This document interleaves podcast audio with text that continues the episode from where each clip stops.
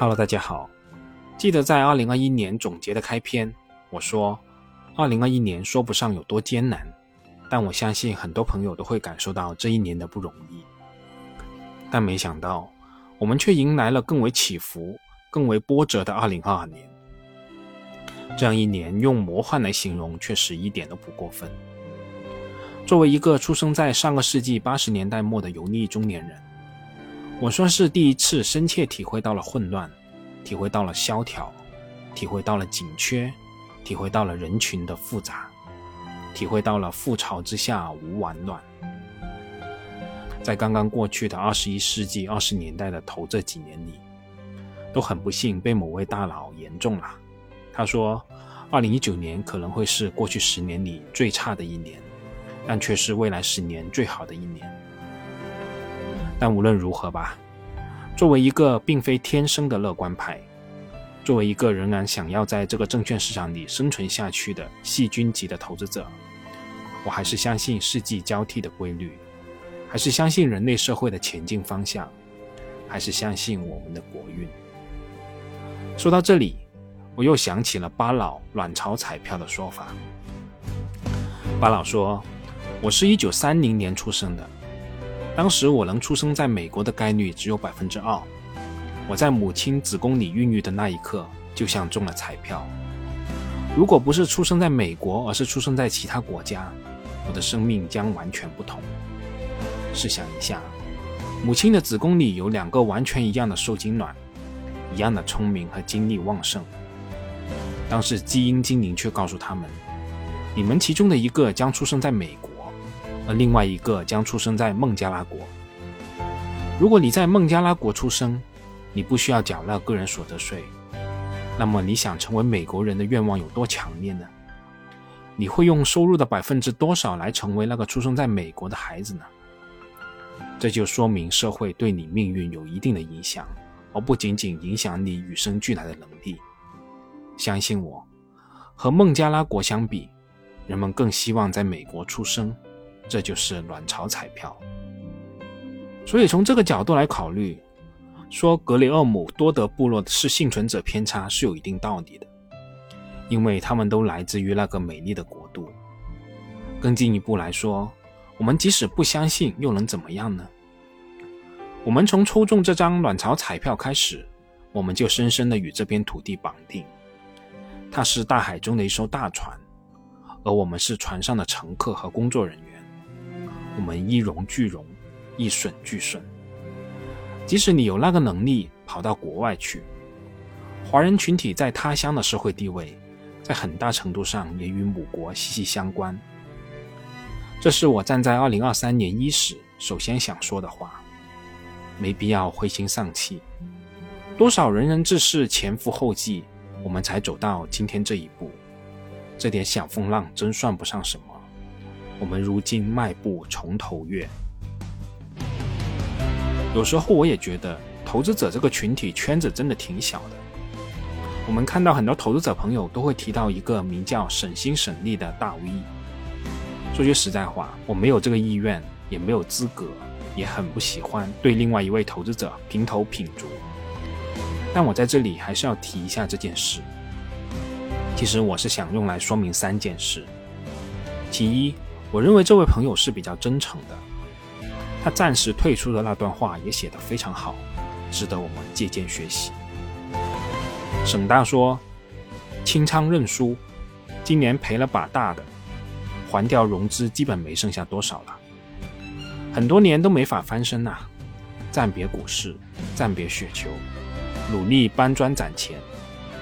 希望大家不要再去那个个股界面圈我了，我都没有持仓了。谢谢大家，亏钱是我自己的问题，与股市或者行情无关。谢谢大家一直以来的鼓励和支持，感恩。第二点，我想说明的是。其实，投资者又或者说这个市场里面的圈子真没多大，一个也就三十万粉丝的投资者退出，也会引起这么多的关注。而如果在其他的行业，在其他的场景下，这三十万的受众怎么样也算不上有多大影响力吧。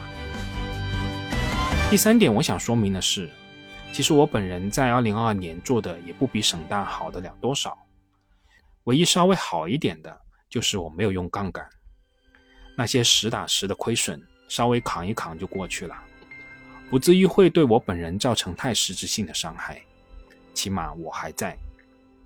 对于省大，无论他最后是否还会回到这个市场，我都衷心希望他在自己的赛道上可以重整旗鼓，再创佳绩。说到这里，我要再说一句题外话。我在雪球上看到有很多朋友以各种方式嘲笑或者调侃这位大 V，但我建议我的朋友们不要这么做。所谓兔死狐悲，物伤其类，天道好轮回，苍天饶过谁？还是说回我自己的投资吧。二零二二年的结果肯定是不太理想的。本来想在最后一两个月。把年度的亏损比例控制在百分之十以内，但可惜了，最终还是没有成功。我的二零二二年的收益率是负的百分之十一点九一。如果与我自己设定的基准指数沪深三百指数对比的话，我本年是跑赢指数九点七二个百分点。从以上的这个数据，也包括在如此魔幻的年份，按道理我也应该满足了。但说句实在话，我本人确实对自己的表现是不太满意的。我本年跑赢指数也是基于我在去年跑输指数的基础上，也就是说，我已经连续亏损两年了。虽然亏损的金额不至于伤筋动骨，但这种体验肯定是非常不好的。在二零二一年的总结中，我说，二零二一年的亏损是必然的结果。我并不觉得当年的亏损有太大的问题。但我现在站在两年的维度回头看的话，结合我目前的认知，我个人认为我这两年的投资还是有点问题的。我本人过去曾经练过一段时间的武术，中国的传统武术是怎么练的呢？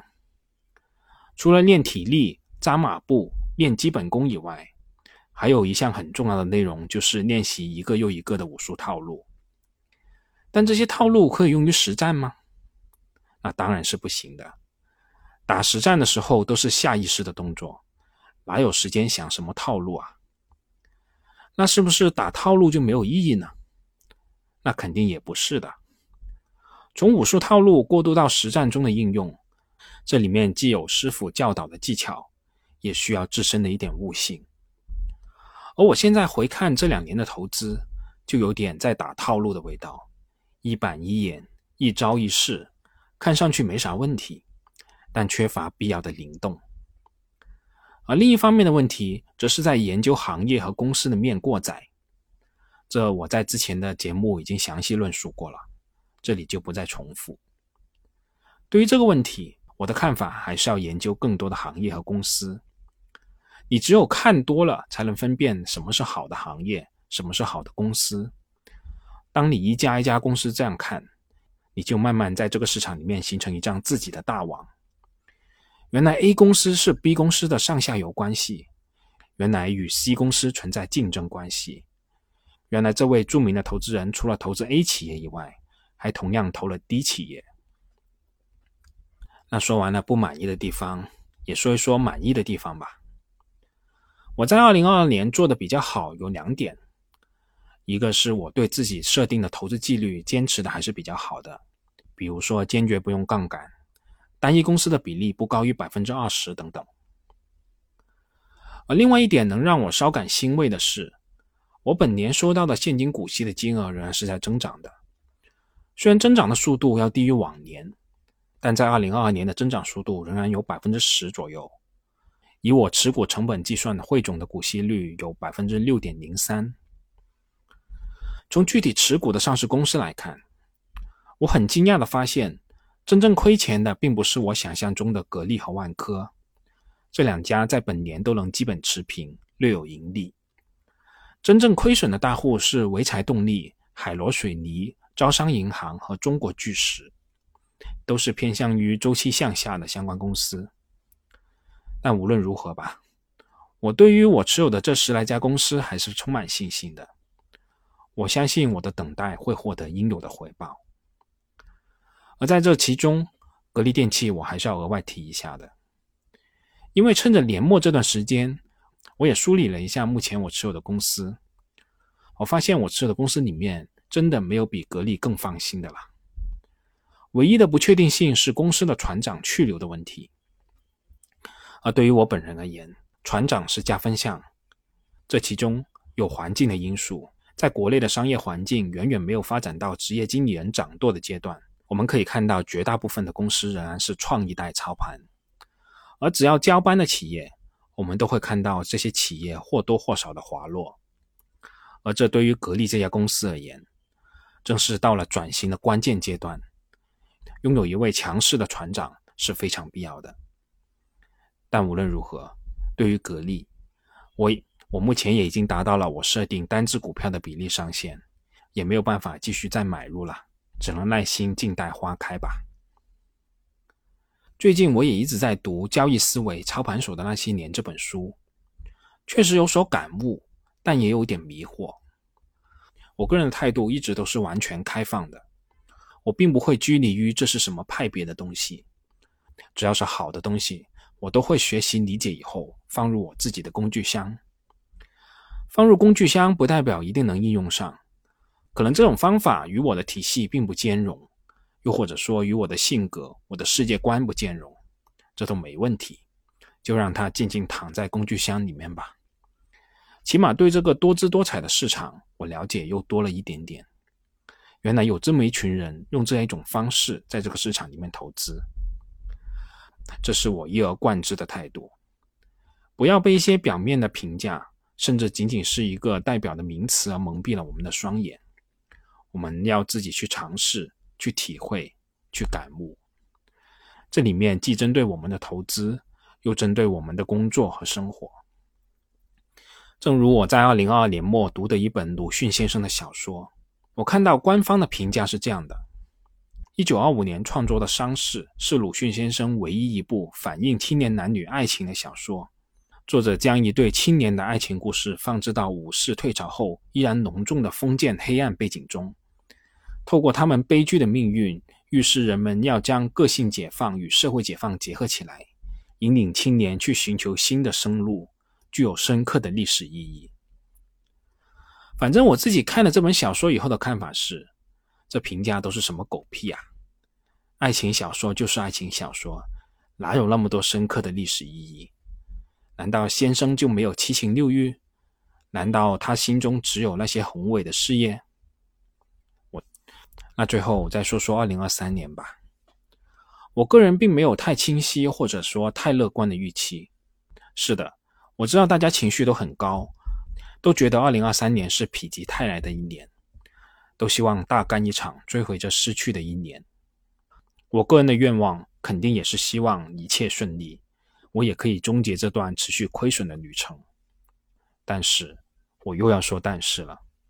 事情确实在变好，但绝对并没有某些人想象的那么乐观。这与我开篇说到的并不矛盾。我相信我们的未来绝对是光明的，但我不认同过分的乐观。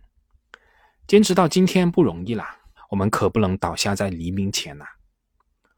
仿如在开篇的那段音乐一样。可能刚听的时候，大家会觉得很陌生，但到了高潮的部分，我们又会觉得特别熟悉。原来又是他，甚至我们已经有点厌倦了，不愿意再听这个高潮部分了。但我们的这个人世间又何尝不是如此呢？在适中的时候，我们会觉得忐忑、恐惧、彷徨，但当这一页翻过去的时候，我们又会觉得不过如此而已。这就是我对二零二二年的评价，也是对二零二三年的一个预期。好啦，这次就这么多，我们下次再见吧。仅作为我个人投资的记录，所谈及的投资标的不涉及任何形式的推荐，请独立思考并自担风险。